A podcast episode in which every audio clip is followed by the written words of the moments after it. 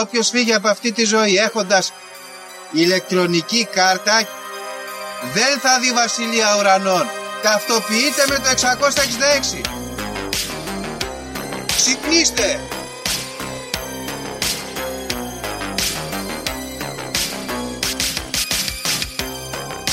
Αν διαβάζεις το πούμε τα σύμπαντα είναι άπειρα. Εγώ σου λέω είναι 7. Γιατί; Γιατί αυτές είναι οι γνώσεις μου. Βαριά με τη συζήτηση για το αν είναι επίπεδο. Είναι επίπεδο τελείωσε. Και όποιος πιστεύει το αντίθετο δεν το συζητάμε.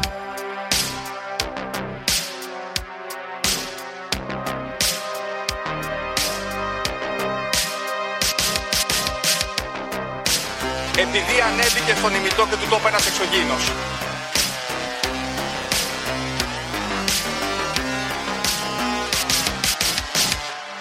Πραγματική ιστορία κύριε Υπουργέ. Πραγματική ιστορία κύριε Υπουργέ. Πραγματική ιστορία κύριε Υπουργέ. Φίλες και φίλοι της Λέσχης των Συνωμοσιών, καλώς ήρθατε σε ένα ακόμα επεισοδιάκι. Είμαι ο Δήμος και όπως πάντα μαζί μου ο Γιώργος. Γιώργο, πώς είσαι σήμερα, τι κάνεις; Δήμο. Καλά είμαι, Δήμο μου. Εδώ επιστρέψαμε στην Κέρκυρα μετά από ένα ταραχώδες 15 περίπου ταξίδι στην Αθήνα και τα πράγματα είναι καλά. Είναι καλά, έχει έρθει εδώ αυτό που λένε Αλκιονίδε μέρες και η ερώτηση είναι, είναι η εποχή για Αλκιονίδες μέρες γιατί βαρέθηκα να το κουγκλάρω και δεν θυμάμαι, ή είναι πιο μετά, είναι του Φλεβάρι, ας πούμε. Νομίζω τον Ιανουάριο είναι, αλλά νομίζω είναι πιο αρχές. Κανονικά. Αργήσανε, είναι 10 με 15 Ιανουαρίου, κάτι τέτοιο. Αλλά δεν είμαι σίγουρος τώρα, μην. λέ- Θα το δούμε. Να το γκουγκλάρουμε μετά.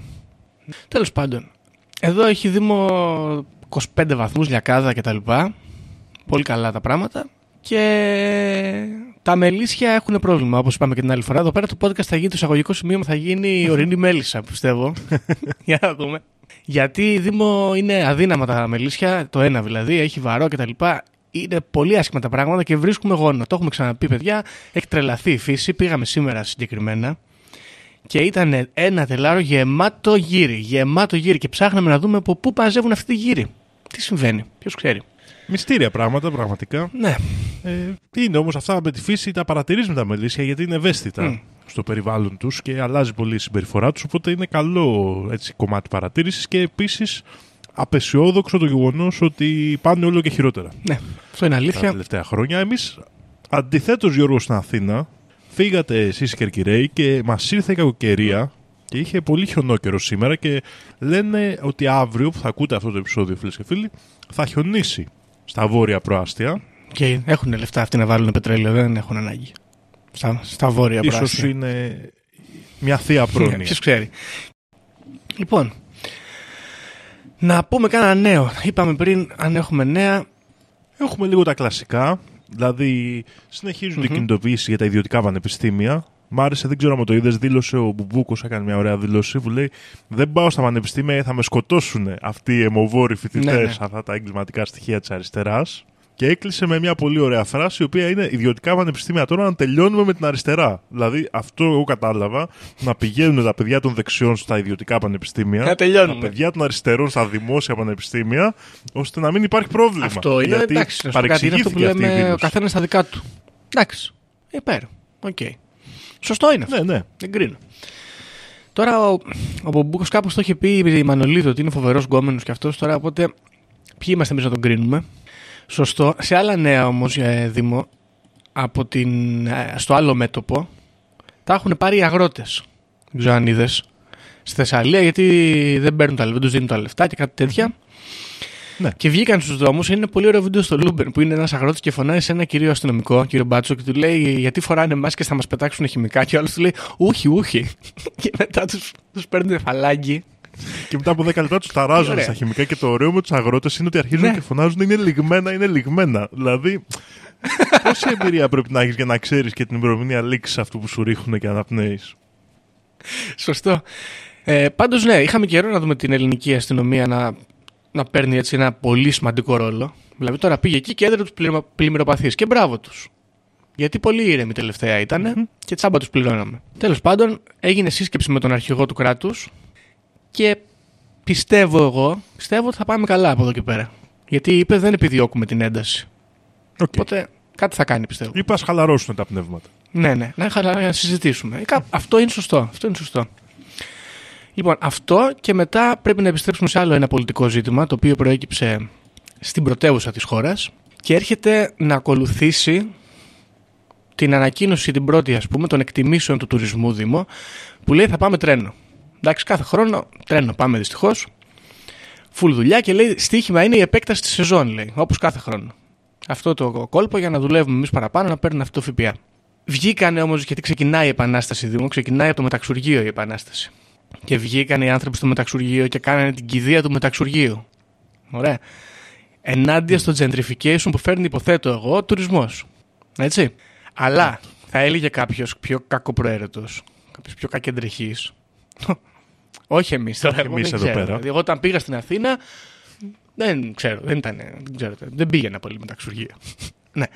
Θα έλεγε κάποιος κακοπροαίρετος ότι εκεί στον κεραμικό ζούσαν ε, φτωχοί άνθρωποι, μετανάστες και άλλοι τέτοιοι τους οποίους τους διώξανε για να ανοίξουν τα χυψτερόμπαρα, για να πάνε οι χυψτερίζοντε φοιτητές και άνθρωποι να μείνουν αυτοί. Οπότε θα έλεγε πάλι κάποιος κακοπροαίρετος ότι πιθανότατα ένα gentrification έχει συμβεί λίγο παλιότερα. Με κάτι καμπεθών, με κάτι τέτοια ας πούμε. που- Ωραία μαγαζιά, πάω εγώ, αλλά θα έλεγε κανείς ότι ίσως άργησε αυτή η κηδεία 10 χρόνια. Ναι. Εντάξει, δεν είναι μόνο να γίνει το gentrification, είναι να ξέρεις και τη λέξη και να το παίζεις ότι σε ενοχλεί.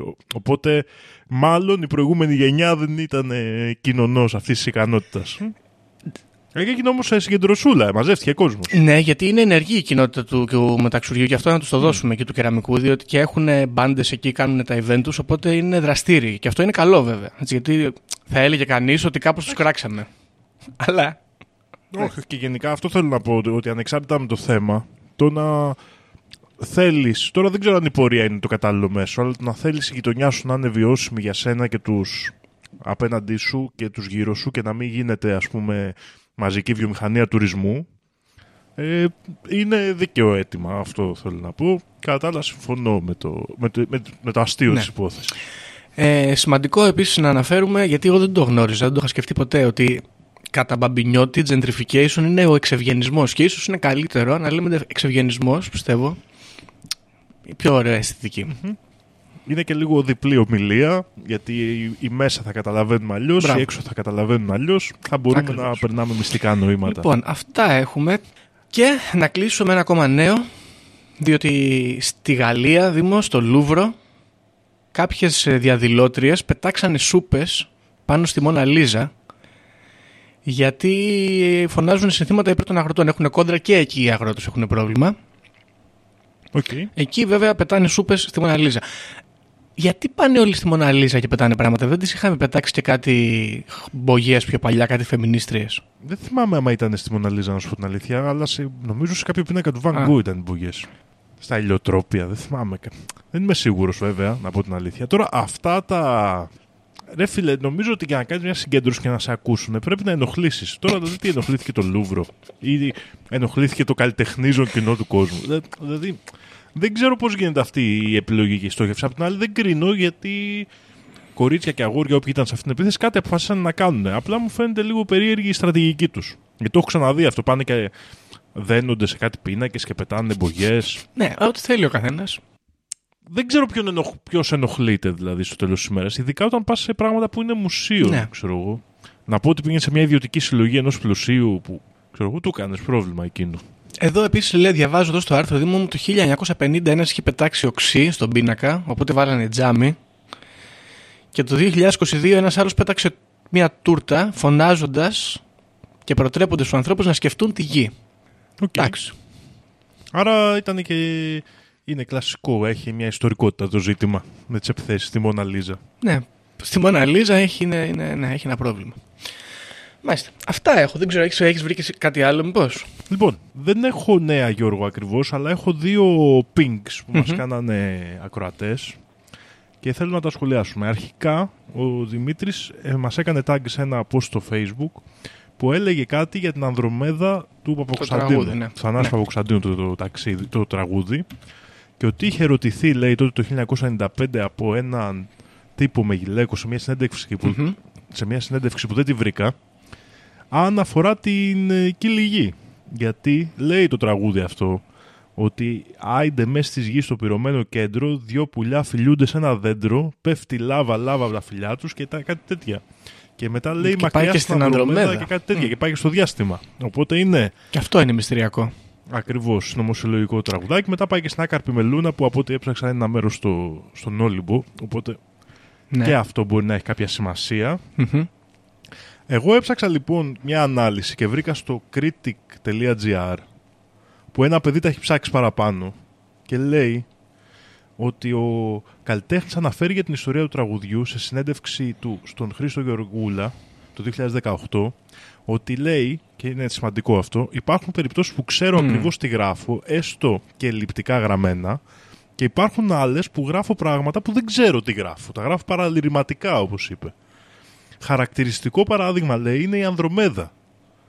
Μου είχε έρθει στο μυαλό η εικόνα ότι στον πυρήνα της γης είναι δύο πουλιά και πέφτει λάβα από τα φυλιά τους. Μμμ. Προσπαθούσα, λέει, εκ των υστέρων να το συνδέσω και εγώ, λέει, κατάλαβα ότι μιλάει για το πάθος αυτό. Συνεχίζει στη συνέντευξη και λέει ότι ένας γειτονάς μου μου φέρε ένα βιβλίο που έλεγε ότι οι Έλληνες είναι εξωγήινοι και κατάγονται από την Ανδρομέδα.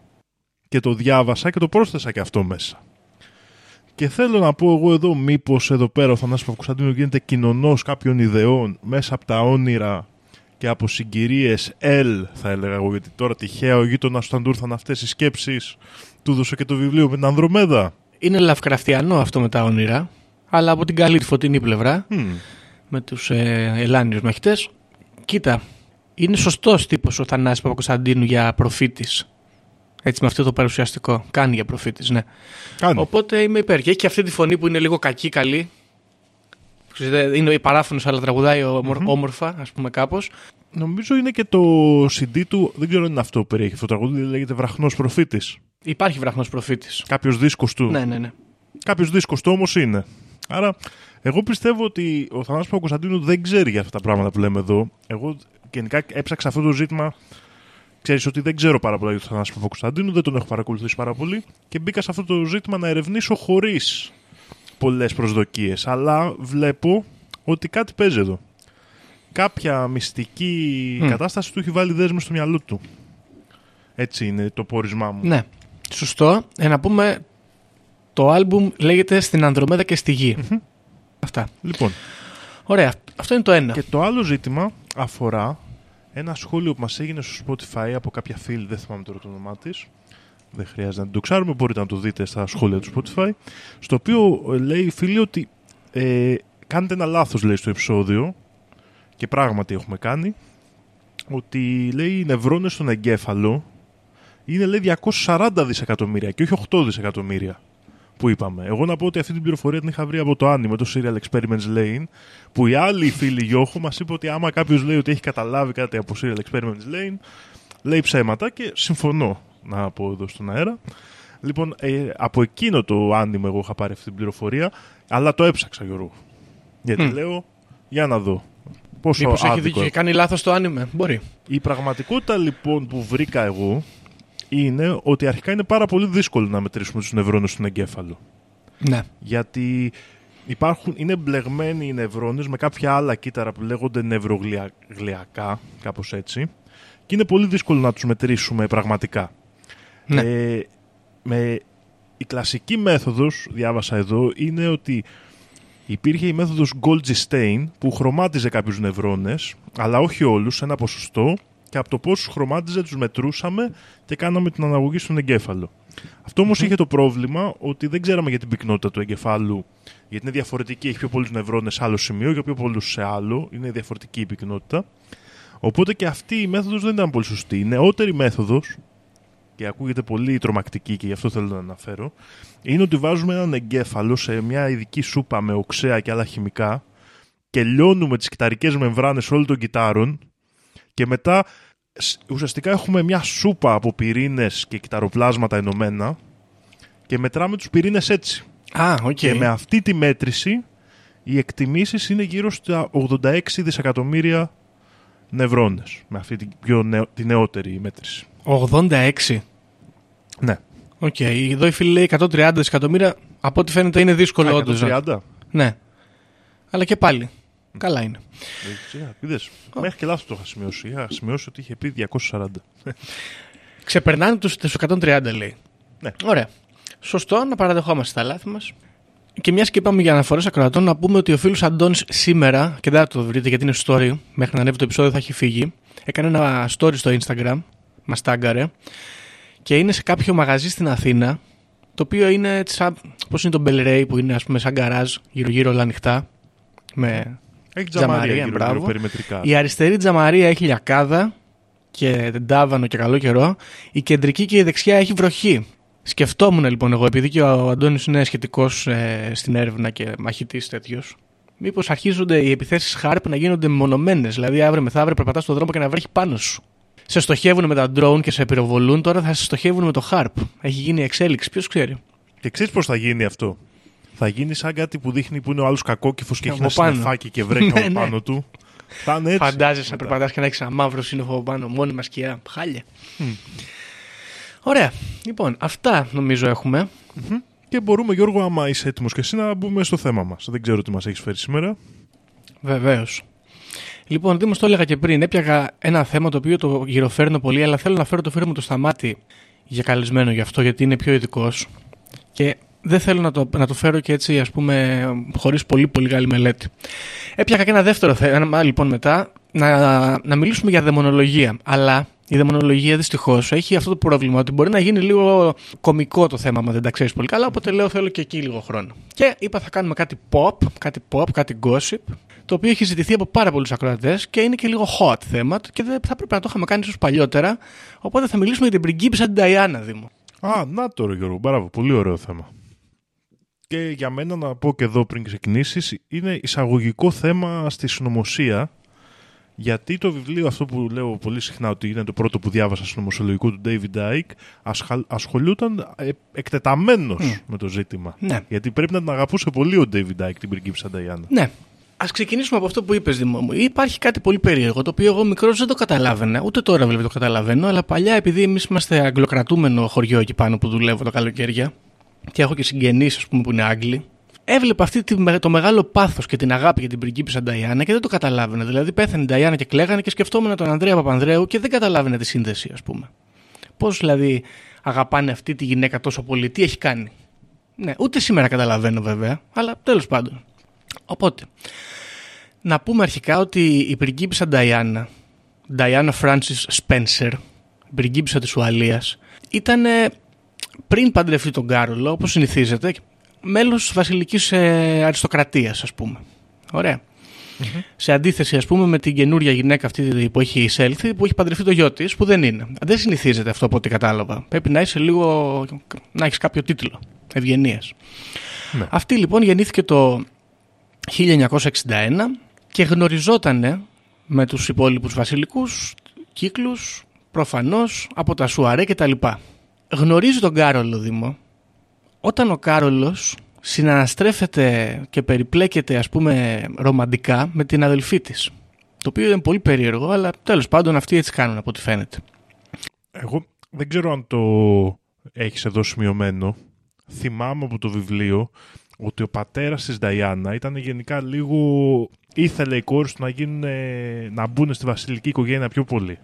Να μπουν να, στα μεγάλα τέτοια ας πούμε. Και κάπως είχε προξενέψει τη μεγάλη κόρη και όταν δεν έπιασε, Έβαλε την αδερφή λες. ετοίμασε τη μικρή, ναι. Οκ, αυτό δεν το, δεν το είχα βρει, αλλά είναι ύποπτο. Τέλος πάντων, γνώρισε λοιπόν τον Κάρολο ε, όταν αυτός έβγαινε με την αδελφή της και μετά πήγανε μια κρουαζιέρα με ένα γιοτ, τον Βρετάνια, να κάνουν σκι και ιστιοπλοΐα στη θάλασσα και εκεί ας πούμε ερωτεύτηκαν παράφορα ή και όχι και ε, συνάφθηκε αυτή η σχέση. Τώρα, η πριγκίπισσα Νταϊάννα, εγώ θα τα πω όλα εδώ πέρα, θα το κάνουμε gossip, θα το κάνουμε πανελίστικο το επεισόδιο.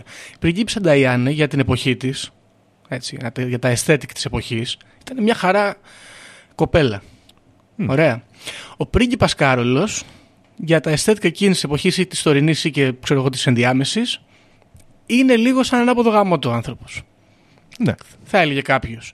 Και δεν είναι και ιδιαίτερα χαρισματικός επίσης για όποιον έχει παρακολουθήσει, είχε την ατυχία να παρακολουθήσει αυτόν τον άνθρωπο να συμπεριφέρεται και δεν έχει δει μόνο φωτογραφίες. Είναι λίγο σαν αυτιστικός. Τέλος πάντων τα βρήκανε και παντρεύτηκαν. Η Βασίλισσα ήταν υπέρ, οι γονείς αυτήν ήταν υπέρ και αυτοί τα βρήκαν. Κάνανε και δύο παιδιά δήμου. Ωραία. Δύο παιδιά που μας ταλανίζουν, μας απασχολούν ακόμα και σήμερα, το Χάρη και το Βίλιαμ. Η ίδια η Νταϊάννα είχε δηλώσει ότι ο Κάρολος ήταν πιο κοντά, ας πούμε, μαζί της στην γέννηση του πρώτου παιδιού και μετά ήταν λίγο πιο αποστασιοποιημένος, δεν ψινότανε Οπότε έχουμε αυτή την ιδέα, ξεκινάμε από αυτό, ότι κατά τη διάρκεια της πρώτης εγκυμοσύνης τα πράγματα ήταν καλά και κατά τη διάρκεια της δεύτερης εγκυμοσύνης τα πράγματα δεν ήταν τόσο καλά. Δύο χρόνια διαφορά έχουν αυτά τα παιδιά. Λοιπόν, περνάνε τα χρόνια, ζουν καλά και φτάνει κάποια στιγμή, το 86, δύο χρόνια αργότερα από τη γέννηση του μεγαλύτερου γιου, όπου αρχίζουν να εμφανίζονται δήμο τα πρώτα σύννεφα στη σχέση τους. Και μέχρι το 1987, ένα χρόνο μετά, γίνονται πολύ γρήγορα τα πράγματα στις βασιλικές οικογένειες, βλέπω εγώ. Το 1987 αρχίζουν να διαραίουν στον τύπο και στα μαγκαζίνα και στα tabloids ειδήσεις και, και, και που τους κρίνουν και τους κράζουν ως ένα ζευγάρι που αντιπαθιώσαν το. Συγκεκριμένα τους αποκαλούν The Glams, το οποίο δεν ακούγεται καλό. Το οποίο εγώ θέλω να πω εδώ κάτι και να δώσω ένα τα εύσημα στα αγγλικά mm. tabloids, ναι. γιατί έχουν φτιάξει παιδιά ένα πράγμα εγώ κάποια εποχή το έκανα. The Sun και κάτι τέτοια. Ναι. Τα διαβάζεις και είναι Είναι τέλειο, έχει συνέχειες, έχει μια δική του πλοκή ο κόσμος. Είναι alternative universe. αυτό το πράγμα. ναι, ναι. Ισχύει αυτό, είναι πάρα πολύ καλό και να πούμε ότι ε, μπορείτε να βρείτε σε όλα τα τουριστικά μέρη που συχνάζουν Άγγλοι να πουλάνε The Sun, οπότε μπορείτε αν θέλετε να διαβάσετε κι εσείς, αν δεν θέλετε να τη βρείτε στο ίντερνετ. Ναι, δηλαδή η εσπρέσο η δικιά μας είναι νήπιο, αυτά είναι δακτορικό. Άλλο επίπεδο, πραγματικά. Λοιπόν, όπως είπαμε λοιπόν, τους είχαν περιλάβει και οι The Sun και οι λοιποί και το 1992 βγαίνει ένα βιβλίο από τον Άντριου Μέρτον, το οποίο λέγεται Diana Her True Story. Okay. Εκεί μέσα αποκαλύπτεται ότι η Diana ήταν πάρα πολύ στεναχωρημένη και ότι είχε ε, ε, σκέψεις αυτοκτονικές ότι παρουσίαζε βουλημικές τάσεις, ε, και άλλα τέτοια πράγματα και ότι γενικά η κατάσταση της υγείας, τη σωματική της κατάσταση ήταν ευθύνουσα, σημαντικά ευθύνουσα. Τα πράγματα λοιπόν όλο και χειροτερεύουν, αρχίζει να διαρρέει και μια ιδέα ότι αυτός θα έχει βρει με κάποια καμήλα. Ωραία. Και εγώ όταν ήμουν μικρός είχα μπερδευτεί πάρα πολύ με, αυτό το, με αυτή την είδηση. Δεν καταλάβαινα. Μετά κατάλαβα ονομάστηκε αυτό το πράγμα Camilla Gate, όπως περιμέναμε να είχε ονομαστεί. Συγκεκριμένα λέει έχουμε πρώτα το Squiddy Gate και μετά έχουμε το Camilla Gate, όπου υπάρχουν λέει και κασέτες που τους δείχνουν να βγαίνουν και άλλα τα λοιπά. Οπότε τα πράγματα είναι πάρα πολύ άσχημα. Και ευτυχώς Δήμο, αυτή η γυναίκα, η αγία γυναίκα που έχει πάρει όλη την Αγγλία κατά τους θερούγες της και είναι όλα της παιδιά, οι Άγγλοι, σκέφτηκε και τα κανονικά της τα παιδιά και πήγε και είπε του Καρόλου η Βασίλισσα. Γέ μου, Μήπως πρέπει να χωρίσετε γιατί έχουμε γίνει ρεντίκολε στι εφημερίδες και δεν πάει άλλο; Α, ήταν δηλαδή με βασιλική πρόταση ο χωρισμός. Βεβαίως. Συγκεκριμένα, ο δημοσιογράφος Μάρτιν Μπασίρ πήρε μια συνέντευξη στην Ταϊάννα για τον BBC και εκεί μέσα αποκαλύφθηκε ότι υποτίθεται ότι η Βασίλισσα τους έστειλε γράμμα και τους κάλεσε και τους είπε ότι παιδιά εντάξει, ξέρω εγώ, δεν, τρα, δεν τραβάει αυτή η ιστορία. Καλή ιδέα είναι να χωρίσετε. Πριν από αυτό όμως, να πούμε γιατί δεν είναι σκληρή η Βασίλισσα που λένε διάφοροι. Ε, ήταν σκληρή γυναίκα. Πριν από αυτό είχε βάλει διάφορους ε, λόρδους και τα λοιπά να μεσολαβήσουν για να τα βρουν αυτοί οι άνθρωποι. Αλλά η αγάπη του Καρόλου για την Καμίλα ήταν πολύ μεγάλη. Και να πούμε την αλήθεια, ταιριάζουν κιόλας. Με την Καμίλα. Ναι, ναι. δεν τους βλέπεις, είναι από, το, από ίδιο καλούπι οι άνθρωποι. Ναι, σωστό. Ακριβώς. Τέλος πάντων, αυτή, για να μην, να μην το πολύ κουράσουμε τώρα με τον gossip τέτοιο της ιστορίας, η φάση είναι αυτή λοιπόν, ότι η Βασίλισσα παρεμβαίνει, τους λέει παιδιά, τους καλεί στο Buckingham και τους λέει: Κοιτάξτε να δείτε, καλή ώρα για διαζύγιο. Φήμες λένε ότι εκεί ήταν και ο πρωθυπουργός της χώρας, John Major, με κάποιους άλλους συμβούλους και όλοι μαζί αυτοί αποφασίσαν ότι καλό παιδιά είναι να χωρίσετε. Διότι στιγματίζεται η χώρα, στιγματίζεται η σχέση σας, το κορίτσι είναι χάλια εσύ θες την Καμίλα, κανείς δεν ευδοκιμεί ούτε το κράτος, ούτε εσείς. Και αυτοί είπανε, έχετε δίκιο και χωρίζουν. Εδώ να πούμε ότι για, αυτό ήταν τώρα για τα επίπεδα της βασιλικής οικογένειας, έτσι όπως το λες, πρέπει να ήταν μια πολύ σκληρή απόφαση γιατί και ο, το διαζύγιο πρέπει να ήταν στιγματισμός. Δηλαδή έπρεπε να έχουν γίνει πολύ τσικαριόλα στα πράγματα έτσι ώστε το διαζύγιο να είναι η καλύτερη λύση. Σωστό. Και η αλήθεια είναι ότι τεμπέλιασα και δεν κοίταξα να δω αν έχουν διαζευθεί και άλλοι. Συχνά, αν ήταν συχνό φαινόμενο τέλος πάντων. Αλλά και εγώ έτσι το σκέφτομαι λίγο ότι είναι κάπως ας πούμε ντροπή χάλασε ο γάμος του πρίγκιπα. Αλλά Ναι, ναι, Ναι, ναι. του Δεν ξέρω. διάδου. η Νταϊάννα λοιπόν χωρίζει με τον, ε, με τον Κάρολο, πάνε στο δικαστήριο και αποφασίζουν συνενετικά να έχουν την κυδαιμονία των παιδιών και αποζημιώνεται η γυναίκα αυτή με 17 εκατομμύρια σε σημερινά νούμερα 34 εκατομμύρια pounds. Καλά λεφτά. Συγκεκριμένα λέει 400.000 pounds στο χρόνο. Και κάνανε και ένα σύμφωνο δήμο αυτοί να μην συζητήσουν τις λεπτομέρειες του διαζυγίου και του γάμου με άλλους αφού λήξει η κατάσταση. Ωραία. Λοιπόν, χωρίζουν αυτοί και η πριγκίπισσα Νταϊάννα παίρνει λίγο τα πάνω της, προσλαμβάνει και έναν άνθρωπο επικοινωνιολόγο και αρχίζει και κάνει ένα τουρνέ στο Commonwealth, το οποίο το κάνει και πιο πριν, αλλά τώρα είναι πιο δυναμική. Και γυρνάει όλο τον κόσμο και κάνει εκεί σαν τον Πάπα που πάει και τους ακουμπάει και τους μοιράζει sneakers και τέτοια και πάνες και εμβόλια και προφυλακτικά και είναι όλοι χαρούμενοι και όλοι αγαπάνε την πριγκίπισσα Νταϊάννα. Ναι, και τώρα που πες για προφυλακτικά, να πούμε ότι μία από τις κύριες φιλανθρωπίες που είχε ασχοληθεί ήταν το θέμα του AIDS και γι' αυτό ήταν και πολύ αγαπητή στη, σε κοινότητες ας πούμε που, του, του ερωτικού κόσμου, ας το πούμε έτσι. Ναι. Ε, εγώ δεν τα κρίνω αυτά ως αρνητικά, τα Όχι, κρίνω όχι. λίγο μέτρια όμως από την άλλη. Δηλαδή εντάξει τώρα, pennies from heaven που λένε πολύ σωστά, Απλά αλλά κατά, κατά, κομπλέ. απέκτησε κομπλέ. μια θετική δημοσιότητα από αυτό το πράγμα γιατί ήταν λίγο θέματα ταμπού για την υψηλή κοινωνία και αυτή κάπως ε, τα αντιμετώπισε σαν τα σοβαρά ζητήματα που ήταν. Οπότε για αυτό το λόγο υπήρξε και αυτή η αγάπη του κόσμου, ας πούμε, κάπως έτσι. Ναι. Και επίσης από ό,τι είδα ε, επισκε... έκανε και κάποια δουλειά πάνω στον καρκίνο. Μια εποχή που όχι ότι δεν ασχολούνταν οι άνθρωποι με τον καρκίνο αλλά ήταν πολύ dominant πράγμα το HIV. Γενικά οκ, κομπλέ, πολύ κομπλέ, δεν κρίνω. Παράλληλα όμως Δήμο με αυτήν την ιστορία της δημοσιότητας λόγω των φιλανθρωπιών που έκανε βγαίνει και μια άλλη είδηση Δήμο. Γιατί βγαίνουν οι κακές οι γλώσσες Δήμο και λένε ότι η πριγκίψα Νταϊάννα έχει μορόζο, ευατεύεται, έχει αγαπητικό. Γιατί λέει έχει βρει έναν Αιγύπτιο και συγχρονίζονται.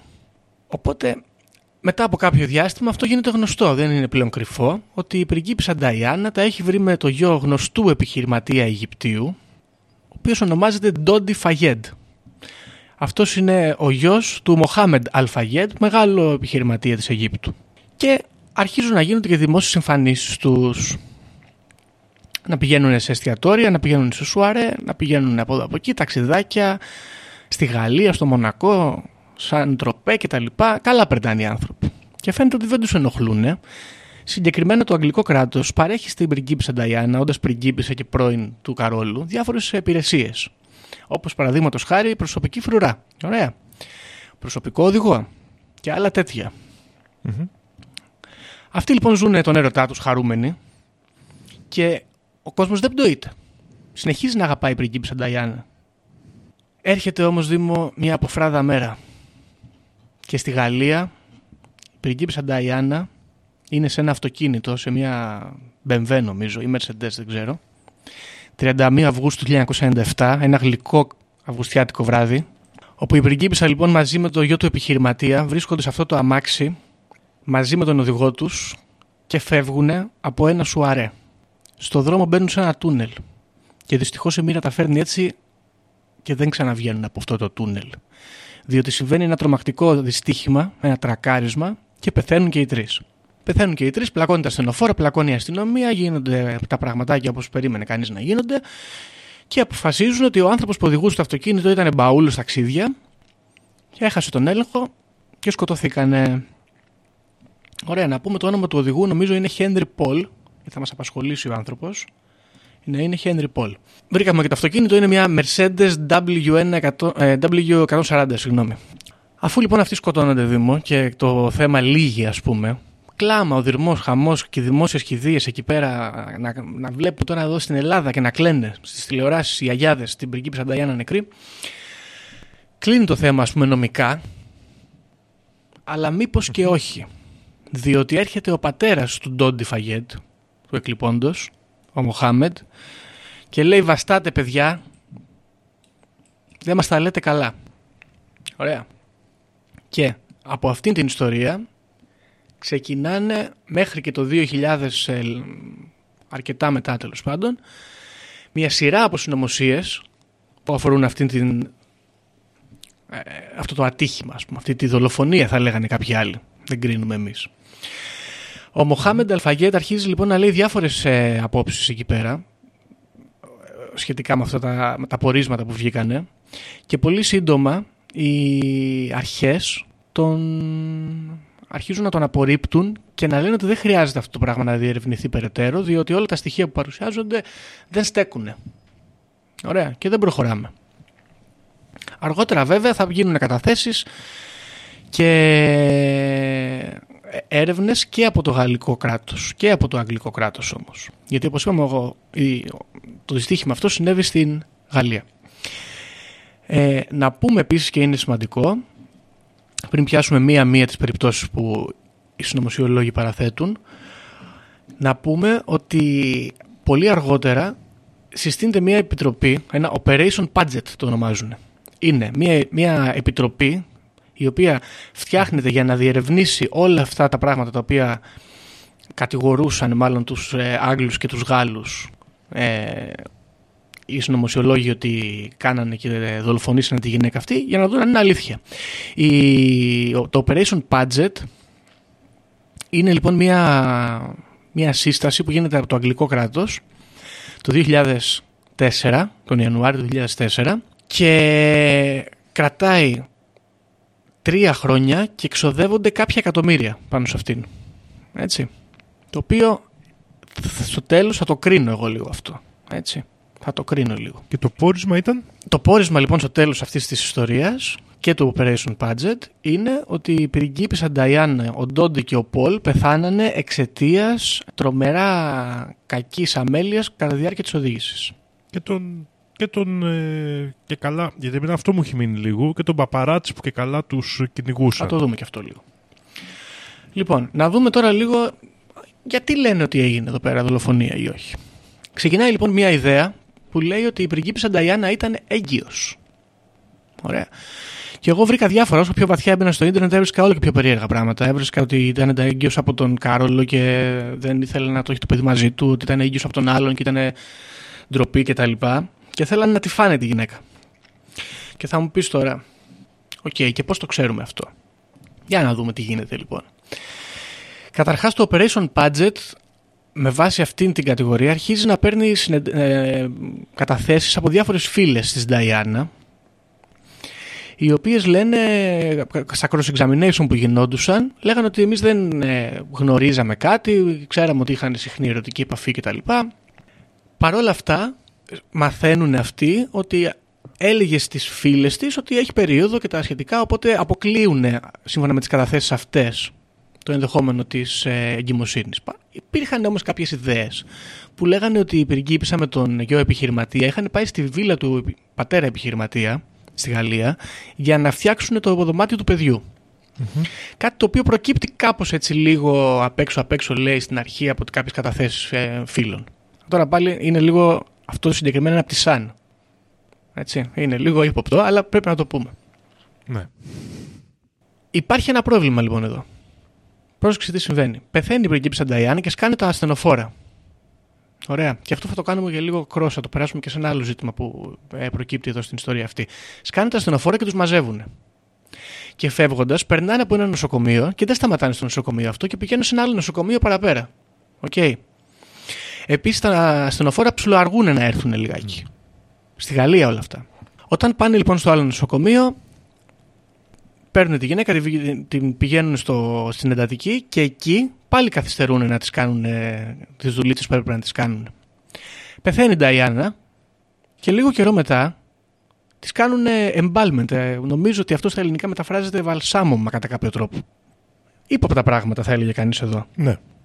Γιατί λοιπόν τους, τους ρωτάνε. Και αυτοί λένε, πρώτον, αργήσαμε Okay. να τους πάρουμε από το, παι- από, από το πεδίο γιατί ήταν δύσκολο να τους βγάλουμε. Προσπεράσαμε το νοσοκομείο γιατί ξέραμε ότι το νοσοκομείο αυτό παρότι ήταν πιο κοντά δεν είχε τον κατάλληλο εξοπλισμό για την κατάστασή τους. Τώρα βέβαια αυτοί πώς ξέραν την κατάστασή τους; Anyway. Και τη βαλσαμώσαμε διότι στο δωμάτιο που είχαμε το σώμα υπήρχε μεν air conditioning και τοποθετήσαμε πάγο αλλά επειδή ήταν καλοκαίρι όπως είπαμε Αύγουστος και είχε φρικτή ζέστη υπήρξε έντονη αποσύνθεση και προχωρη- που προχωρούσε γρήγορα και έπρεπε κάτι να κάνουμε, λέει. Το βαλσάμο αυτό που συμβαίνει, που δεν ξέρω τώρα ακριβώς σε τι βαθμό τη βαλσαμώσανε, αλλά τέλος πάντων, γίνεται με την προφορική έκρηση του διευθυντή του νοσοκομείου κατά παράβαση του αυστηρού πρωτόκολλου του υγειονομικού που έχουν στη Γαλλία, όπου πρέπει να περάσουν πολύ συγκεκριμένες διαδικασίες γραφειοκρατικές, να υπογραφούν χαρτιά, να γίνουν συγκεκριμένες εξετάσεις και μετά να σε βαλσαμώσουν. Διαβάζοντας, δεν βρήκα πουθενά για ποιο λόγο το σώμα δεν μπήκε στο νεκροτομείο. Όπου εκεί υπάρχει ψυγείο ουσιαστικά, ακριβώς για αυτόν τον λόγο. Δεν ξέρω γιατί. Δεν βρήκα πουθενά για ποιο λόγο έγινε αυτό. Εδώ λοιπόν αυτοί έρχονται να πούνε ότι το βαλσάμωμα αυτό έγινε ακριβώς για αυτόν τον λόγο, για να καταστρέψουν ας πούμε τα, τα όργανα της, τα εσωτερικά και να εξαφανίσουν ας πούμε τα, τα δείγματα τα οποία θα, προ- από τα οποία θα προέκυπτε ότι αυτή είναι έγκυος. Διότι για την κατηγορία αυτή εδώ τη συνωμοσία της εγκυμοσύνης βγήκε άνθρωπος και είπε ότι εξέτασα την, ε, το σώμα της νεκρής και δεν υπήρχε κανέ- κανένα σημάδι, καμία ένδειξη ότι στα γενετικά της όργανα θα, πα- θα, ή στη μήτρα της θα βλέπαμε ότι υπ- υπάρχει κάποιο έμβριο ή είναι στη διαδικασία κύησης. Ωραία. Οπότε έχουμε δύο ζητήματα. Το ένα είναι ότι η μεταφορά από τον τόπο που συμβαίνει αυτό μέχρι το νοσοκομείο και κατά τη διάρκεια της ε, προσπάθειας να τη σώσουν αλλά και μετά υπάρχει μια ιατρικά περίπλοκη κατάσταση και όχι σύνηθις. Και δεύτερον υπάρχει αυτό το βαλσάμωμα το οποίο οι συνωμοσιολόγοι έρχονται να μας πούνε ότι συμβαίνει για να εξαφανίσουν το πιθανό αυτό έμβριο που υπάρχει εδώ. Ωραία. Αυτή είναι η μία ιστορία που μας ενδιαφέρει. Η δεύτερη ιστορία έχει να κάνει με, το, με τα flash. Ωραία. Διότι εδώ λένε ότι ο οδηγός μπερδεύτηκε και έχασε τον προσανατολισμό του διότι τους κυνηγούσαν οι παπαράτσι που φωτογραφίζανε και υπήρχαν έντονα flash. Ωραία. Όμως Δήμο, έρχονται κάποιοι αυτόπτεις μάρτυρες και λένε ότι δεν υπήρχαν flash. Έχουν καταθέσει στην αστυνομία αυτοί οι άνθρωποι να πούμε.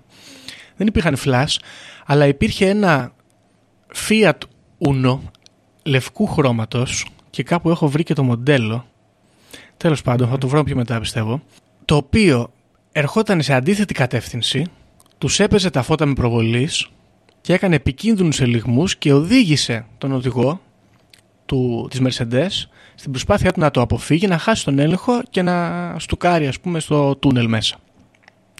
Ωραία. Του έκανε κάποιο είδους τρίπλα, ας πούμε. Πήγε να πέσει πάνω, τους έκανε έτσι Τους, ζυγζιγζάκι. τους, έκανε, τους έκανε κόλπα και τους έκανε και chicken game και τους έκανε και τα flash. Λοιπόν, το Fiat Uno έχει ένα μοντέλο το οποίο δεν- δεν θα το βρω τώρα, ας μην το ψάξουμε άλλο. Πάντως είχε το όνομα Κόρφου μέσα και αυτό μου άρεσε. το συγκεκριμένο. Λοιπόν, τώρα τι παίζει με αυτό το Fiat Uno; Ο Μοχάμεντ Αλ Φαγέντ, ωραία, λέει ότι το Fiat Uno αυτό το χρησιμοποιούσε η MI6. Ωραία. Και πήγε εκεί και του πήγε επίτηδες εκεί πέρα για να τους σκοτώσει. Οκ. Το Operation Paget λέει ότι το Fiat Uno του που οδηγούσε συγκεκριμένα ο άνθρωπος που με το όνομα Anderson, ο οποίος κατηγορείται ότι ήταν ο οδηγός, ο Ζων Paul Anderson, ο photojournalist, είχε 325.000 χιλιόμετρα. Ωραία. Ήτανε παλαιό και ήτανε σχεδόν απίθανο να μπορούσε να κάνει αυτά τα πράγματα που λέει ότι, ότι έκανε. Ωραία, δεν ήταν σε κατάσταση το αυτοκίνητο αυτό να κάνει αυτά τα πράγματα. Εντάξει, ανάλογα και τον πιλότο θα πω εγώ. Ναι, εντάξει. Ε, το ερευνήσαν αυτό το αυτοκίνητο τέλος πάντων. Η γαλλική αστυνομία το βρήκε. Το αστείο είναι ότι βρίσκουν πάνω στο αυτοκίνητο της, ε, της Mercedes αυτή βρίσκουν σημάδια και χρώματα λευκά και γρατζουνιές που έχει, έρθει- ότι έχει έρθει σε επαφή όντως το ένα αυτοκίνητο με το άλλο. Εξετάζουν 4.000 Fiat Uno στη Γαλλία εκείνη την περίοδο που ταιριάζουν σε αυτή την περιγραφή και καταλήγουν ότι αυτός ο Ζων Πολ Άντερσον δεν είναι υπεύθυνος, δεν φταίει και ότι δεν υπήρχε περίπτωση κάποιο αυτοκίνητο να ερχόταν ανάποδα και να τους έκανε αυτά τα κόλπα. Όμως υπάρχουν δύο μάρτυρες, ένας Αμερικανός τουρίστας και ένας Γάλλος ο οποίος οδηγούσε από πίσω, οι οποίοι καταθέτουν στην αστυνομία και λένε ότι αυτό συνέβαινε και σε αργότερες καταθέσεις τους τα παίρνουν πίσω και λένε δεν θυμόμουν πολύ καλά, μπορεί να έκανα λάθος, μπορεί να μπερδεύτηκα με φώτα από την άλλη μεριά, ήμουνα μπροστά και τους έβλεπα στον καθρέφτη και ήταν νύχτα και δεν ε, κατάλαβα τι γινότανε και τέλος πάντων παίρνουν πίσω τις καταθέσεις. Έτσι, ύποπτο. Γιώργο, βρήκα αυτό που έλεγες για το Fiat Uno. Είναι το, χ- το χρώμα, το είδος του χρώματος λεγόταν Bianco Corfu 224. Μπράβο, Bianco Corfu. Ωραίο. Λοιπόν, αυτή είναι και η ιστορία με το αυτοκίνητο. Εδώ έχει ενδιαφέρον γιατί έχουμε κάποιους μάρτυρες, αυτόπτες μάρτυρες, οι οποίοι μιλούν στην αστυνομία και δίνουν μια κατάθεση που συνηγορεί στην συνωμοσιολογική ιδέα και έπειτα την παίρνουν πίσω. Ενώ η έρευνα της γαλλικής αστυνομίας φαίνεται ότι καταλήγει, ας πούμε, ότι οι μάρτυρες μάλλον κάνουν λάθος. Εδώ. Εντάξει. Τι συμβαίνει τώρα μετά; Ο Άντερσον, αυτός ο δημοσιογράφος, αυτοκτονεί. Πεθαίνει το 2000, το Μάιο του 2000 και αυτοκτονεί. Πρόσεξε τώρα. Το σώμα του βρίσκεται μέσα σε μία μαύρη καμένη BMW σε ένα δάσος κοντά στην Ναντ.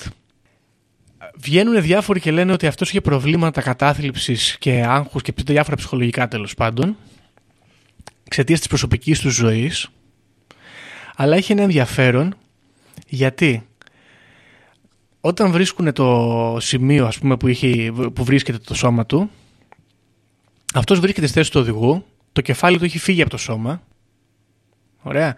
Και βρίσκουν και μία τρύπα στο κεφάλι, στο, στον αριστερό λοβό. Οι παθολόγοι που ερευνούν το πτώμα βγάζουν ένα πόρισμα και λένε ότι αυτή η τρύπα δημιουργήθηκε από την έντονη ε, θερμοκρασία που αναπτύχθηκε καθώς το αυτοκίνητο κατά πάσα πιθανότητα φλεγόταν και του άνοιξε τρύπα και δεν υπάρχει σφαίρα. Εδώ. Τώρα, στούκαρε με τα μάξι, αυτό ας πούμε δεν μπορούσα να το βρω επίσης. Στούκαρε αυτός με το αυτοκίνητο, έβαλε φωτιά στο αυτοκίνητο, ήταν μέσα για να, για, να, για να έχει φύγει το κεφάλι από το σώμα. Φαντάζομαι ότι μάλλον στούκαρε αυτός. Πήρε, πήρε φόρα και στούκαρε και πήρε το αμάξι φωτιά μετά. Κάτι τέτοιο θα συνέβη. Ο, ο Μοχάμεντ Ελφαγέντ είχε πει για αυτόν τον, τον άνθρωπο, τον Άντερσον, ότι ήταν μέλος ε, security service και ότι τον είχαν βάλει ουσιαστικά να είναι στο τούνελ εκεί. Η Operation Budget δεν βρήκε λέει κανένα στοιχείο που να δείχνει ότι ο Άντερσον ανήκει σε κάποιο security service. Μάλιστα λέει μπήκανε και στον χώρο εργασίας του το 2000 μετά το θάνατό του και ψάξανε και δεν βρήκανε τίποτα. Μυστήριος θάνατος. Οι συνωμοσιολόγοι εδώ λένε ότι ο άνθρωπος αυτός αυτοκτονεί από τις τύψεις του για αυτά που έκανε. Ωραία. Ή τον βγάζουν από τη μέση, εγώ θα έλεγα. Δεν κρίνω. Σωστό. Άλλο στοιχείο εδώ πέρα που συνηγορεί σε ύποπτη κατάσταση. Μέσα στο αυτοκίνητο βρίσκονται τα δύο σώματα, της Νταϊάνας λοιπόν και, το, και του Ντόντι, χωρίς τις, ε, χωρίς τις ζώνες στη θέση τους.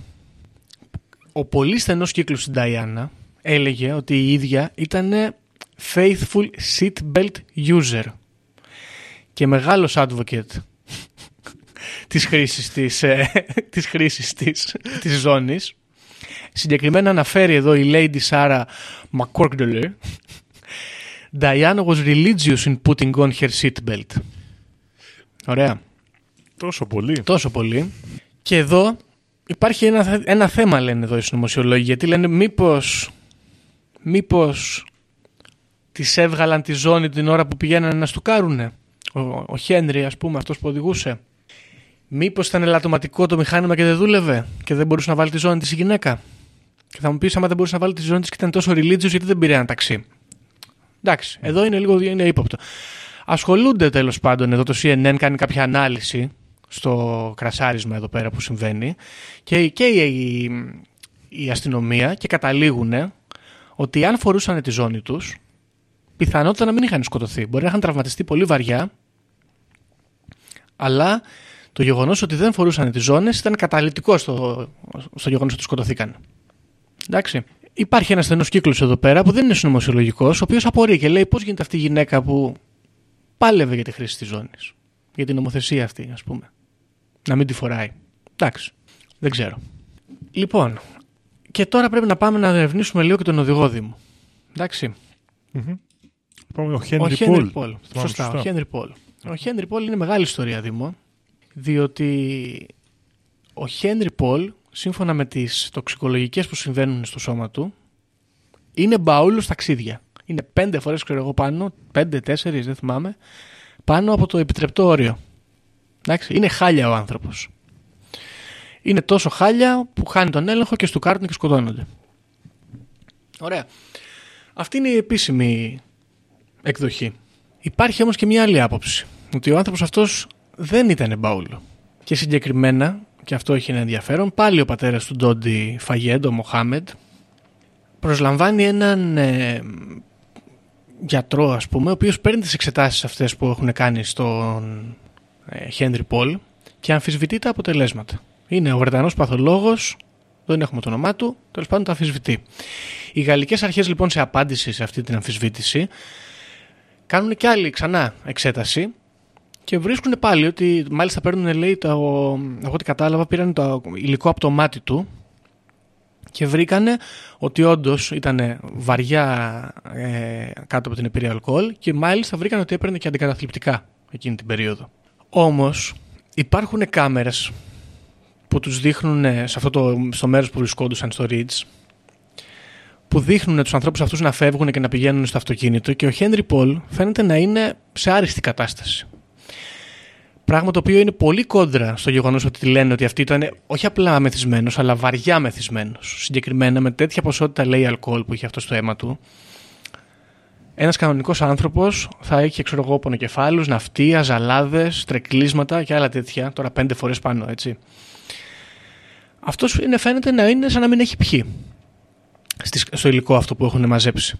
Οπότε, οι αρχές εδώ εμφανίζονται ξανά και λένε ότι ο Χένρι Πολ ήταν χρόνιος αλκοολικός και ότι αν ένας χρόνιος αλκοολικός είναι κάτω από αυτήν την ε, ποσότητα αλκοόλ μέσα στο αίμα του, δεν είναι αναγκαστικό ότι θα φαίνεται τόσο μεθυσμένος όσο περιμένουμε ένα κανονικό άνθρωπο να είναι μεθυσμένος και ότι μπορεί να είναι και εφικτό να ελέγξει τη συμπεριφορά του σε ένα βαθμό εάν το επιθυμεί, όντας ας πούμε σε υπηρεσία.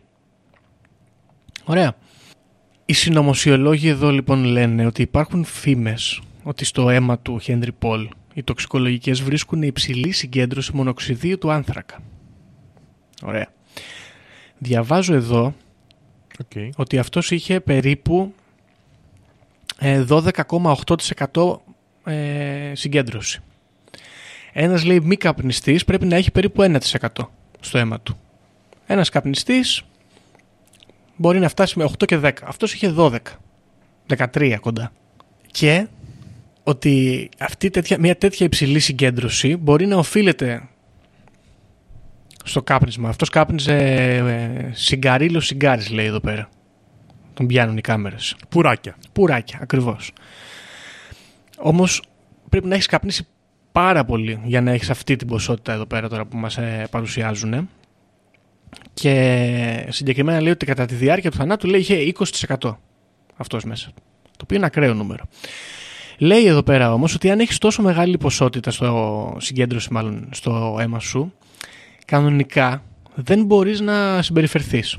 Μας λέει εδώ πέρα. Θα έπρεπε να, πάλι να είσαι χάλια, να είσαι στα πατώματα, να είσαι για να ξερνάς, να έχεις λίγκου και άλλα τέτοια πράγματα. Οπότε εδώ υπάρχει ένας διχασμός και πάλι πρέπει να αναφέρουμε ότι αυτό είναι φήμη, ξεκάθαρα. Όμως οι συνωμοσιολόγοι λένε ότι δηλητηριάστηκε συγκεκριμένα ο Χένρι για να χάσει τον έλεγχο και να στουκάρει. Οι ερευνητές δίνουν μια εξήγηση και λένε ότι ακόμα και αν αυτές οι φήμες είναι πραγματικότητα και ότι η συγκέντρωση ήταν όντως μεγάλη μπορεί να εξηγηθεί από το εξής γεγονός. Όταν στουκάρουνε ανοίγει ε, ο αερόσακος Η εξάτμιση. ας ο πούμε. Α, αερόσακος, ο οποίος ε, περιέχει μέσα μονοξίδιο του άνθρακα, το οποίο εσύ το εισπνέεις. Παρ, Οκ. Παρ' όλα αυτά το συγκεκριμένο μοντέλο αυτοκινήτου και διάφορα άλλα ε, ακριβά και έτσι, ας πούμε, καλά αυτοκίνητα δεν έχουν αερόσακους με μονοξίδιο του άνθρακα, οπότε λένε ότι δεν θα έπρεπε κανονικά αυτός να έχει αυτή την ιστορία, να του συμβαίνει αυτό το πράγμα. Έχει ένα ενδιαφέρον εδώ γιατί υπάρχει κάποιος λόρδος, πάλι ρε γαμώ, δεν έχω κάνει καλή χαρτογράφηση εδώ Δήμο. Υπάρχει ένας λόρδος ο οποίος στηρίζει αυτές τις απόψεις εδώ πέρα και αργότερα ε, το παίρνει και αυτός πίσω κάποια χρόνια μετά. ο οποίος από ό,τι θυμάμαι ήταν και κοντά στον κύκλο της Νταϊάννα. Τέλος πάντων. Μμ. Λοιπόν, αυτή είναι άλλη μια ιστορία εδώ με το μεθυσμένο οδηγό τους και καταλήγουμε και στο τέλος στην τελευταία ιστορία εδώ πέρα που λέει ότι υπήρχαν εμπλοκές της ε, MI6 των μυστικών ε, υπηρεσιών της Αγγλίας. Καλά, αυτό είναι βέβαιο νομίζω. Ναι. Να πούμε εδώ πέρα ότι είχε προσφερθεί στην Ταϊάννα από το αγγλικό κράτος και από το θέμα ας πούμε ε, προσωπικό το οποίο θα τη φιλούσε και αυτή είχε αρνηθεί γιατί δεν της επέτρεπαν να επιλέξει τους ανθρώπους με τους οποίους θα πήγαινε μαζί όπου πήγαινε. Θέλανε; Θα έκανε παρέα. Όχι, όχι. Ε, ενώ δεν, τους, δεν την σε επέλεγαν να διαλέξει το security της. Δηλαδή σου λέγανε θα σου δώσουμε security αλλά θα πάρεις αυτόν. Εντάξει. Δεν έχει πολλά πολλά. Το οποίο είναι λίγο ύποπτο. Λοιπόν, τώρα τι συμβαίνει; Το 1989 ένας άνθρωπος με το όνομα Ρίτσαρτ Τόμιλσον, ο οποίος ήταν πρώην πράκτορας της MI6, μπαίνει στη φυλακή για πέντε μήνες γιατί παραβίασε την μυστικότητα αυτή που έχουν υπογράψει οι πράκτορες να έχουν. Και πρώτερα από αυτό είχε απολυθεί. Ο Τόμιλσον ε, ισχυρίζεται λοιπόν ότι ο Τρέβορ Ρις Jones ή αυτός ή ο Κες Wingfield οι οποίοι ήταν μέλη της ε, προστασίας της Νταϊάννας ήταν επαφές ουσιαστικά της MI6 μέσα στη ζωή της. Τους είχαν βάλει, μάλλον τους είχε πάρει αυτή και αυτοί τους είχαν προσεγγίσει ή τέλος πάντων την είχαν προσεγγίσει αυτοί και καταφέραν να προσληφθούν και ήταν ουσιαστικά φυτευτοί πράκτορες της MI6 για να είναι κοντά στην Νταϊάννα. Ωραία. Ο ίδιος λέει επίσης ότι έχω βρει ε, έχω δει εγώ ως μέλος και πράκτορας της MI6 φακέλους και χαρτιά οι οποίοι ήταν προορισμένοι για να μοιραστούν στο προσωπικό εδώ πέρα και να μελετηθούν έτσι ώστε να κάνουμε μια δολοφονία εναντίον του Προέδρου της Σερβίας Λόμποντεν Μιλόσεβιτς και ότι ο τρόπος με τον οποίο έγινε το δυστύχημα και κάποιες από τις θεωρίες νομοσίας ανα, ε, αναπτύσσονται είναι ακριβώς ίδιος με το πλάνο της δολοφονίας που είχαμε αναπτύξει εμείς ως MI6. Αυτός γενικά θεωρείται και συνωμοσιολογικά λίγο ύποπτος διότι αργότερα παίρνει πίσω την κατάθεση και λέει εντάξει δεν ήταν ακριβώς έτσι και ο φάκελος δεν έλεγε αυτά, δεν ήταν για τον Σλόμπονταν Μιλόσεβιτς, ήταν για κάποιον άλλο Σέρβο και ότι ε, δεν τον είδα αλλά μου, μου είχαν πει και είχα ακούσει και κάνει και αυτός ένα μπρος πίσω. Είπαμε και μια κουβέντα παραπάνω, ψωμί και αλάτι τους είπε αυτός. Αυτό ακριβώς. Εντάξει, τους λέει, δεν θυμάμαι και ακριβώς τώρα πώς κάνετε έτσι. Μην τρελαίνεστε. και ότι εντάξει δεν ήταν φάκελος, αλλά ήταν μέμο. Και ότι δεν ήταν για τον Μιλόσεβιτς, ήταν για κάποιον άλλον. Και ότι δεν το διάβασα, αλλά άκουσα. Και δεν θυμάμαι και πολύ καλά ακριβώς τι έλεγε. Και τελικά τα κάνει λίγο μπρος πίσω. Αυτό το 2006 λαμβάνεται από τις γαλλικές αρχές και του γίνεται και αυτού νου κάποιο είδους ε, ανάκριση και τα λοιπά και τα παίρνει, τα παίρνει όλα πίσω αυτός. Έχει πλάκα αυτό. Ενδιαφέρον έχει ότι πάνω στις κατηγορίες αυτού νου ασχολείται πάλι αυτό το project ε, operation, ε, πώς το είπαμε, Παζέτ. Paget. Paget, μπραβο Και έχουμε κάποια κατάθεση ενός MI6 manager ανώνυμου με το όνομα Miss, Miss X η οποία λέει ότι δεν είχαμε κανένα φάκελο εμείς λέει τέτοιο για, το, για την πριγκίπισσα Νταϊάννα ή τον Ντόντι.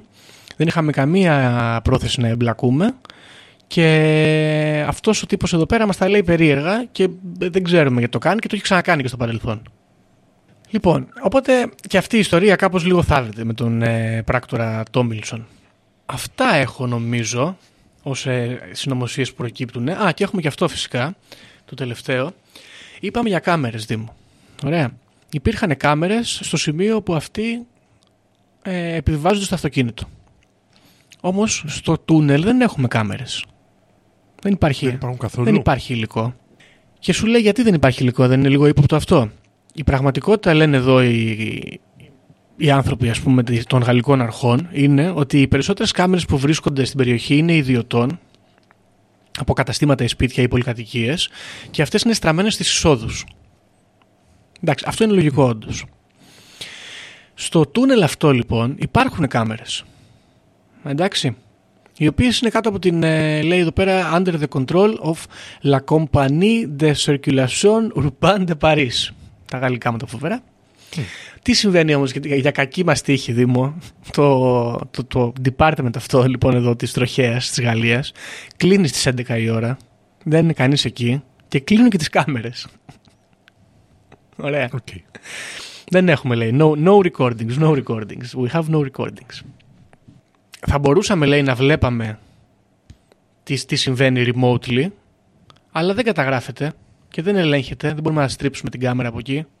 Οπότε δεν το γράψαμε αυτό δυστυχώς. Ε, ύποπτο θα πω εγώ, γιατί όπου βλέπεις να μην δουλεύουν οι κάμερες ή να μην έχουμε κάμερες, σε μέρη που έχει κάμερες, κάτι βρωμάει συνήθως. Τώρα αυτό να σου πω την αλήθεια, από όλα τα υπόλοιπα, άμα ήταν έτσι όντως το πρόγραμμα και ίσχυε, βέβαια πού να το ξέρεις αυτό, αν φτιά, το φτιάξαν εκεί για δικαιολογία ή όχι, αλλά θα μπορούσε να είναι και το λιγότερο, ας το πούμε έτσι, αλλά σί, σίγουρα μαζί με όλα τα υπόλοιπα συνηγορεί. Και σε ακούω τόση ώρα, Γιώργο. Σε ακούω και έχουμε φτάσει εδώ τη μία ώρα. Σε ακούω να λες στοιχεία που κάνουν το θάνατο της, Ντανα- της Νταϊάννα ύποπτο. Και θέλω να σου κάνω την ερώτηση του δισεκατομμυρίου. Γιατί φάγαν την Νταϊάννα, Γιώργο; Ακριβώς. Υπάρχουν λοιπόν διάφοροι λόγοι. Εντάξει. Ο πρώτος λόγος λέει ότι η Νταϊάν σκοτώθηκε επειδή ήταν έγκυος, όπως αναφέραμε και πριν. Αυτό είναι μια fringe συνωμοσιολογική Αυτό γνώμη. όμω Ναι, δεν είναι τόσο. δεν είναι λίγο Είναι περίεργο. λίγο περίεργο, δεν είναι και πάρα πολύ δημοφιλής η γνώμη αυτή. Και επίσης δεν στέκει και πολύ καλά όσον αφορά τις ε, κατηγορίες. Δηλαδή, εντάξει, κομψή κομψά. Καταλαβαίνω από πού προκύπτει, αλλά τι τους νοιάζει τόσο πολύ αν έχει παιδί με άλλον, αφού χωρίσανε. Και αυτή ήταν και λίγο η δημόσια, ας το πούμε έτσι, θέση του πατέρα του Ντόντι. Λίγο αυτή η συνωμοσία ε, του Μοχάμεντ Αλφαγέντ, όπως τον λέγανε. Οπότε από εκεί προέρχεται αυτή. Αλλά τώρα στην πραγματικότητα εδώ να πούμε. Έχουν χωρίσει. Χαριεντίζεται με άλλον. Πιθανότατα... Χαρακτηρίζεται και ο άλλος με άλλη. Χαρεντίζεται και ο άλλος με άλλη. Δηλαδή, τα έχουν δεχτεί όλα αυτά. Θα τη σκοτώναν επειδή έμεινε έγκυος με άλλον. Μου φαίνεται περίεργο. Δεν ξέρω. Ναι. Η άλλη λοιπόν ιδέα λέει ότι τη σκοτώνουν γιατί ε, θεωρούν ότι έχει αμαυρώσει ας πούμε, την, ε, την οικογένεια, ότι ευθύνεται για το χωρισμό και δεν, ε, ας πούμε, εκδικητικά τη σκοτώνουν. Α, και αυτό όμως είναι λίγο μίζερο, διότι δεν είναι ένας τυχαίος άνθρωπος, είναι, είναι ένα αριστοκρατικό άτομο κι αυτή. Ε, από ό,τι φαίνεται έχει παρέμβει η Βασίλισσα για να τους τα κάνει καλά, για να τους χωρίσει ας πούμε. Οπότε γιατί δεν τη σκότωνες σε ένα τύχημα ενώ ήταν παντρεμένη, ξέρω εγώ; Άμα ήθελε να τη Να σκοτώσει. μην γίνει και ο χωρισμός. Να μην γίνει και ο χωρισμός. Ναι. Ούτε αυτό με πείθει πολύ. Οπότε Δήμο, δεν ξέρω αν έχεις εσύ κάποια ιδέα. Αλλά εγώ έχω μια ιδέα. Η οποία κυκλοφορεί ξανά, έχει κάνει resurface στους σκοτεινούς κύκλους του ελληνικού τουλάχιστον που παρακολουθώ ο QAnon.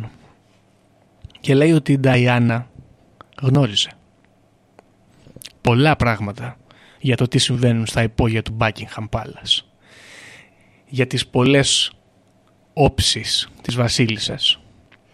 Για το τι έκανε ο Κάρολος στα εξοχικά με την Καμίλα. Έτσι.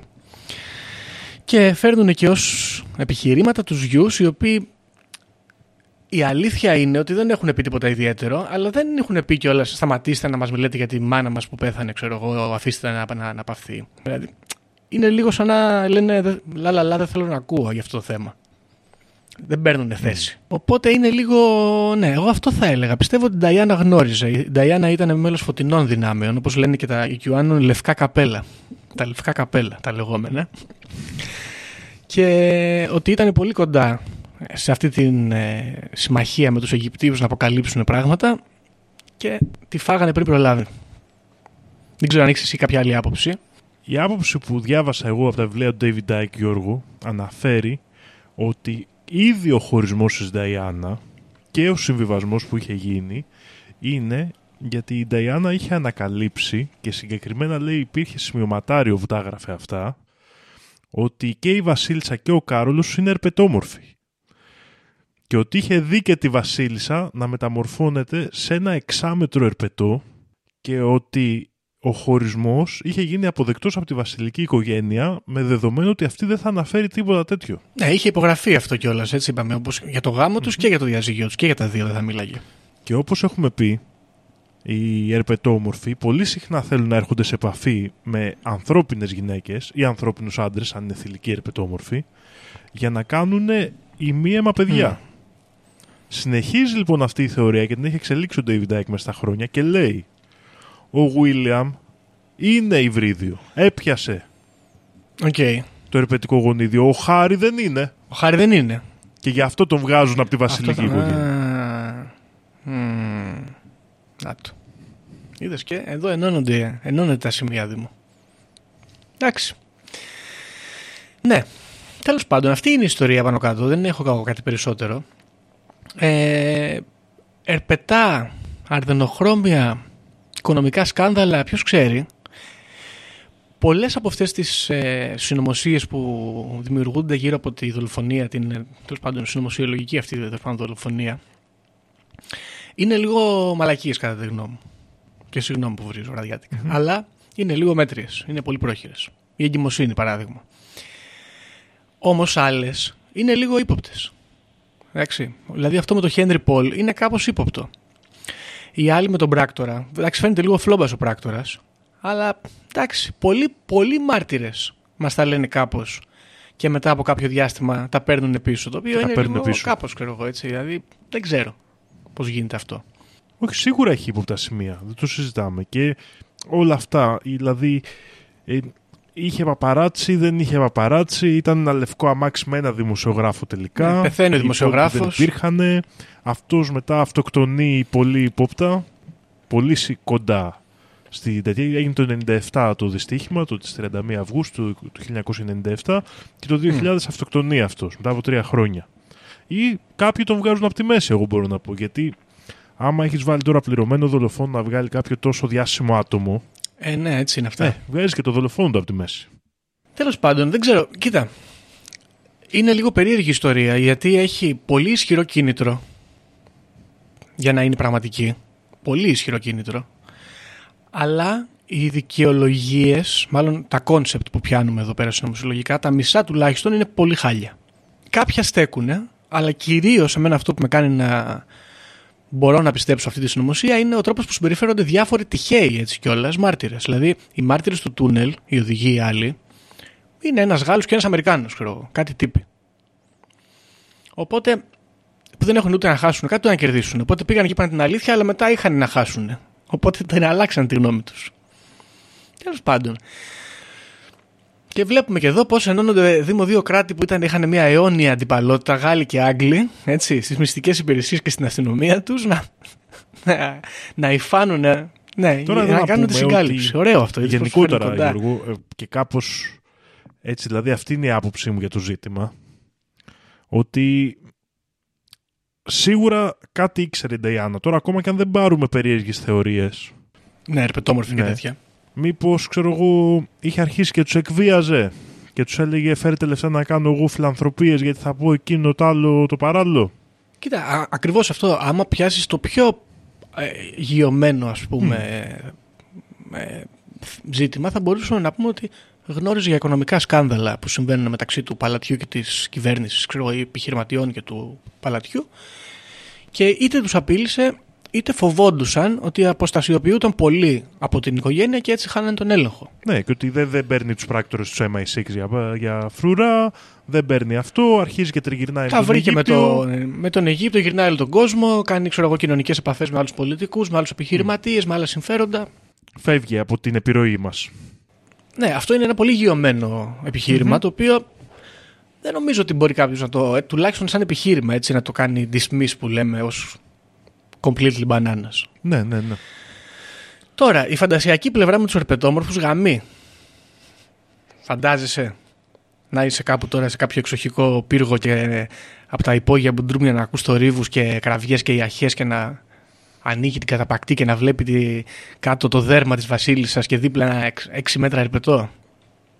Τι πέρασε αυτή η γυναίκα; Ο David Icke σε αυτό το βιβλίο στο κλειδί των μυστηρίων ε, είχε κάνει μυθιστορηματικές αναφορές στο πώς η Νταϊάννα ξέρω εγώ γινόταν ένα σοαρέ σπίτι της και ξαφνικά έβλεπε τον Κάρολο και τους καλεσμένους να τα μάτια τους να γίνονται έτσι ερπετικά και φιδίσια. Και της έλεγε ο Κάρολος μη μιλάς εσύ γυναίκα δεν τα καταλαβαίνεις αυτά και αυτή είχε προβληματιστεί και πώς μπορού- προσπαθούσαν να της κλείσουν το στόμα και όλα αυτά. Και ήταν πραγματικά κάτι εντυπωσιακό, έτσι, δηλαδή μου είχε μείνει τότε στην παιδική ηλικία. Ναι, και να το πούμε αυτό τώρα έτσι, δηλαδή από το θάνατο της βασίλισσας και την, ε, από την ανάληψη του θρόνου από τον Κάρολο βλέπουμε πολύ ερπετικές συμπεριφορές από αυτόν τον άνθρωπο. Έτσι. Του βάζουν, ε, ξέρω εγώ, την οδοντό, κρέμα στην οδοντόβουρτσα. Αυτός τους βρίζει γιατί δεν τους αρέσει ο, στυ- του αρέσει ο στυλός που του δίνουν. Ε, κα- κάτι τέτοια περίεργα πράγματα τέλος πάντων. Και να κάνουμε και τη σύνδεση με την Elizabeth Bathory, διότι αυτό, τουλάχιστον έτσι αισθητικά, έτσι, μυθιστορηματικά που λες και εσύ, είναι μια καλή εξήγηση γιατί οι αριστοκράτες είναι έτσι κοινωνιοπαθείς και καθυστερημένοι. Γιατί είναι ερπετά και υπάρχει και το γενολογικό δέντρο που αποδεικνύει ότι έχουν, είναι όλοι από την ίδια, ε, από την ίδια σκούφα. Ας πούμε. Δεν είναι, είναι, είναι το ίδιο πράγμα. Οπότε είναι όλοι ερπετά παιδιά, δεν είναι, το λύσαμε το θέμα. Και εξηγούμε και τη Elizabeth Bathory, εξηγούμε και την Diana. Τα έχει πει ο David Dyke. Ισχύει, τα έχει πει το The Biggest Secret, νομίζω λέγεται το βιβλίο. Δεν θυμάμαι. Κάθε φορά λάθος το λέω, αλλά τέλος πάντων θα το βρείτε άμα το ψάξετε. Αναφέρεται εκτεταμένος σε αυτά τα θέματα που είπαμε σήμερα, αλλά και αναπτύσσει περισσότερο ακόμα και τη θεωρία με, το, με, την ερπετικ, με τις ερπετικές γνώσεις που είχε αποκτήσει η Νταϊάννα και πώς δεν δέχτηκε γιατί υποτίθεται ότι κάποια στιγμή της έγινε πρόταση. Α, Και αυτό οδήγησε στο διαζύγιο. οκ. Ότι της έγινε πρόταση, της λέει: Κοίτα να δεις, θα είσαι η γυναίκα συνεργάτης των ερπετόμορφων. Και αυτή δεν δέχτηκε όμως, γιατί ήταν ε, Άνθρωπος. άσπρα καπέλα, όπως λέμε. Ναι, και δεν ήθελε. Με την ανθρώπινη μεριά, πήρε αυτή τη μεριά στην ιστορία και δυστυχώς το πλήρωσε με το αίμα της. Και να πούμε κιόλας ότι, για να το κλείσω έτσι, ας πούμε, το, τα στοιχεία, ότι η, η Diana, σύμφωνα με το ελληνικό τουλάχιστον QAnon, αλλά φαντάζομαι και με το ξένο, ε, ζει. Δηλαδή, δεν σκοτώθηκε στο δυστύχημα αυτό, τη φυγαδεύσανε τα Οκ. λευκά καπέλα και είναι κάπου μαζί με άλλους ε, τύπους όπως ξέρω εγώ ο Μάικλ Τζάκσον και τα λοιπά. Δεν είναι στο νησί του Elvis. Ο Elvis Ναι, Presley. δεν είναι στο νησί του Elvis, όχι. Αυτοί είναι όλοι λευκά καπέλα όχι. και πλέον καθαρίζουν τα τούνελ και κάνουν τις επιχειρήσεις αυτές. Είναι ο Ντόναλτ Τραμπ, ο Μάικλ Τζάκσον, η Νταϊάννα, ο Κέννεντι, ο Νάσης και άλλοι τέτοιοι. Ένα τρελό παρεάκι, πιο τρελό από το δικό σου, που πολεμάει τα ρεπετά στα τούνελ. Αυτό, αυτό είναι. Ναι. Ωραία. Έχουμε κάτι άλλο; Υποπτώ το ζήτημα, πολλά τα στοιχεία. Πείθεσαι λοιπόν, τι, πώς το βλέπεις; Κοίτα, ότι τη βγάλανε από τη μέση πείθομαι. Ότι είναι ερπετόμορφη η βασιλική οικογένεια, γενικά οι βασιλικές οικογένειες, Ναι. επίσης πείθομαι. Σωστό. Οπότε το... Ναι, είναι και η φάτσα τους, ρε φίλε. είναι και η φάτσα Είναι τους, η ναι. φάτσα τους. Και εμένα ξέρεις τι με κάνει να το πιστεύω πιο πολύ; Τα παιδιά τους. Επίσης υπάρχει και άλλη θεωρία, δεν ξέρω, δεν το είπαμε αυτό, θα το πούμε τώρα. Ότι ο Χάρη δεν είναι καν παιδί του Καρόλου. Α, Ότι είναι εξόγαμο. μμ. Και γι' αυτό γιατί άμα δεις ο μεγάλος είναι ρομποτικός σαν τον Κάρολο. Ναι, ο άλλος είναι πιο άνθρωπος. Ο μικρός είναι πιο γλυκούλης, πιο άνθρωπος. Ο Χάρη. Ναι. Θα πρέπει να διαβάσω το βιβλίο του Ρεζέρβα που έχει βγάλει, δεν το έχω. να δω τι λέει. Μήπως έχει, μήπως έχει κανένα κώδικα μέσα και αποκαλύπτει και αυτό. Ναι, αυτό παιδιά, όντως, άμα έχετε κάνει κάποιο είδους decoding, κάποιο έτσι, έχετε σπάσει τον κώδικα, να μας στείλετε, γιατί έτσι, έτσι γίνονται οι αποκαλύψεις. Γιατί με αυτό να πούμε εδώ στο τέλο τέλειου συνδέεται και η συνωμοσία Ντόναλτ Τραμπ πάλι σαν απελευθερωτή της ανθρωπότητας από τους ερπετόμορφου ότι έστειλε τη Μέγαν Μάρκλ για να διασπάσει τη βασιλική οικογένεια. Ναι, πράκτορας. Είναι πράκτορας. Ναι, το έχουμε ξαναναφέρει αυτό, δεν θυμάμαι το επεισόδιο, αλλά έχουμε ξαναναφερθεί σε αυτό. Ναι, ναι. Ωραία. Λοιπόν, ε, δεν έχω να προσθέσω κάτι. Συμφωνώ απόλυτα με αυτό που είπες. Πιστεύω ότι και τη φάγανε. Πιστεύω ότι πολύ possible είναι και να είναι και πετάει οι άνθρωποι αυτοί. Ε, ξεκάθαρο βασικά. Το βλέπω εδώ στη φωτογραφία. Τι να πεις. Ωραία. Το μόνο περίεργο αυτής της υπόθεσης είναι πόσο πολύ αγαπούσε ο κόσμος την Ταϊάννα. Αλλά άμα βάλεις έναν κανονικό άνθρωπο μέσα στους ερπετόμορφους και αυτό εξηγείται. Ναι, σωστό. Δεν είναι απλά πράγματα, παιδιά. Δεν ξέρω αν το κάνει επεισόδιο αυτό. Ένα και ένα κάνει. Ένα και να κάνει δύο. Αυτονόητα. Ωραία. Λοιπόν, ε, νομίζω ας το κλείσουμε. Μία ώρα και ένα τέταρτο, καλά είναι. Οπότε, φίλες και φίλοι, αυτή ήταν η ιστορία της πριγκίπισσας Νταϊάνας. Θα κάνω και ένα shout-out εδώ στα πολύ πολύ τελειώματα στη φίλη Αλεξάνδρα, στον Αλέκο, που ήθελε να έρθει σε αυτό το επεισόδιο, αλλά επειδή ε, απελπίστηκα με τα θέματα, δυστυχώς της το έφαγα. Θα κάνουμε κάτι άλλο. Και μου έχει βάλει την ιδέα και έχει στείλει και links και έχει κάνει και την έρευνα και μπράβο της. Τώρα θα κάνει έρευνα και για κάτι άλλο. Αυτή ήταν λοιπόν η ιστορία για την πριγκίπισσα Νταϊάν. Αυτή ήταν η ύποπτη κατάσταση του ατυχήματος κάθετος δολοφονία και θα τα πούμε στο επόμενο επεισόδιο. Γεια χαρά!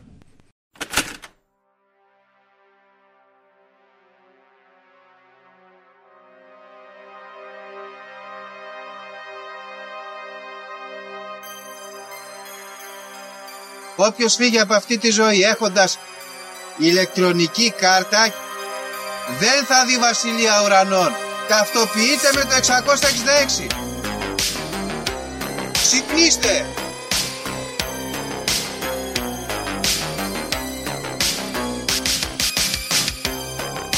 Αν διαβάζεις θα σου πει τα σύμπαντα είναι άπειρα. Εγώ σου λέω είναι 7. Γιατί; Γιατί αυτές ενημερώσουν. Βαριά με τη συζήτηση για το αν είναι επίπεδο. Είναι επίπεδο τελείως. Και όποιος πιστεύει το αντίθετος δεν το συζητάμε.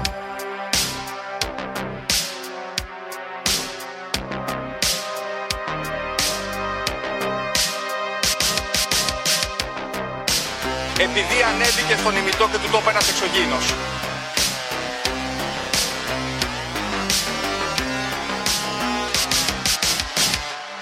Πραγματική ιστορία κύριε Υπουργέ. Πραγματική ιστορία κύριε Υπουργέ. Πραγματική ιστορία κύριε Υπουργέ.